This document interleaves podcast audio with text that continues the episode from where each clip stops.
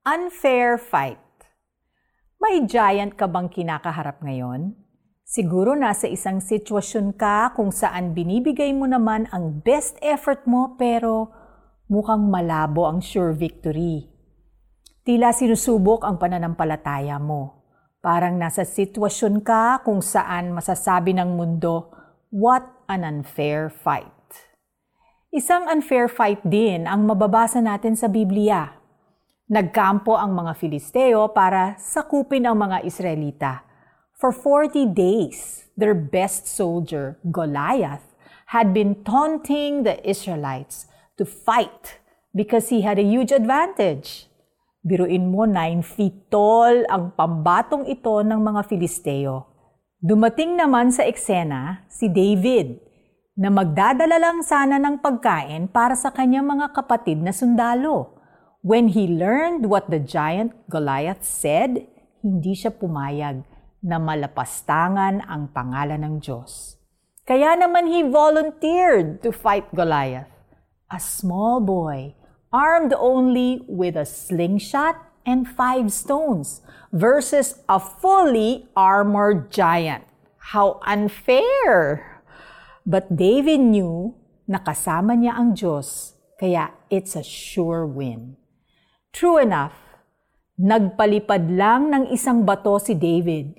Nasapul agad ang ulo ni Goliath at bumagsak ito. This story portrays how David was really a man after God's own heart. David's goal in fighting Goliath was to prove na buhay at makapangyarihan ang Diyos ng mga Israelita.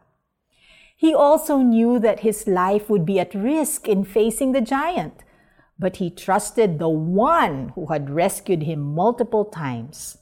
Kung paanong nag-focus si David kay God, who is definitely bigger than the giant, you can also focus on the Lord and expect Him to give you victory. Let's pray. Panginoon, salamat po for reminding me how powerful you are. Give me a heart that fully trusts you, gaya ni David.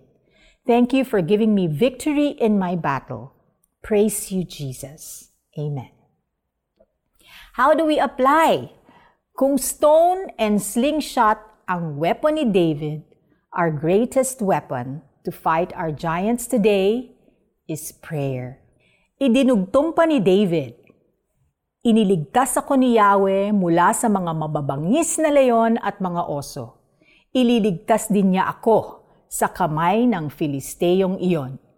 Kaya't sinabi ni Saul, kung gayon, labanan mo siya at samahan ka nawa ni Yahweh. 1 Samuel 17:37 This is Felici Pangilinan Buizan saying, The giant slayer is a prayer away.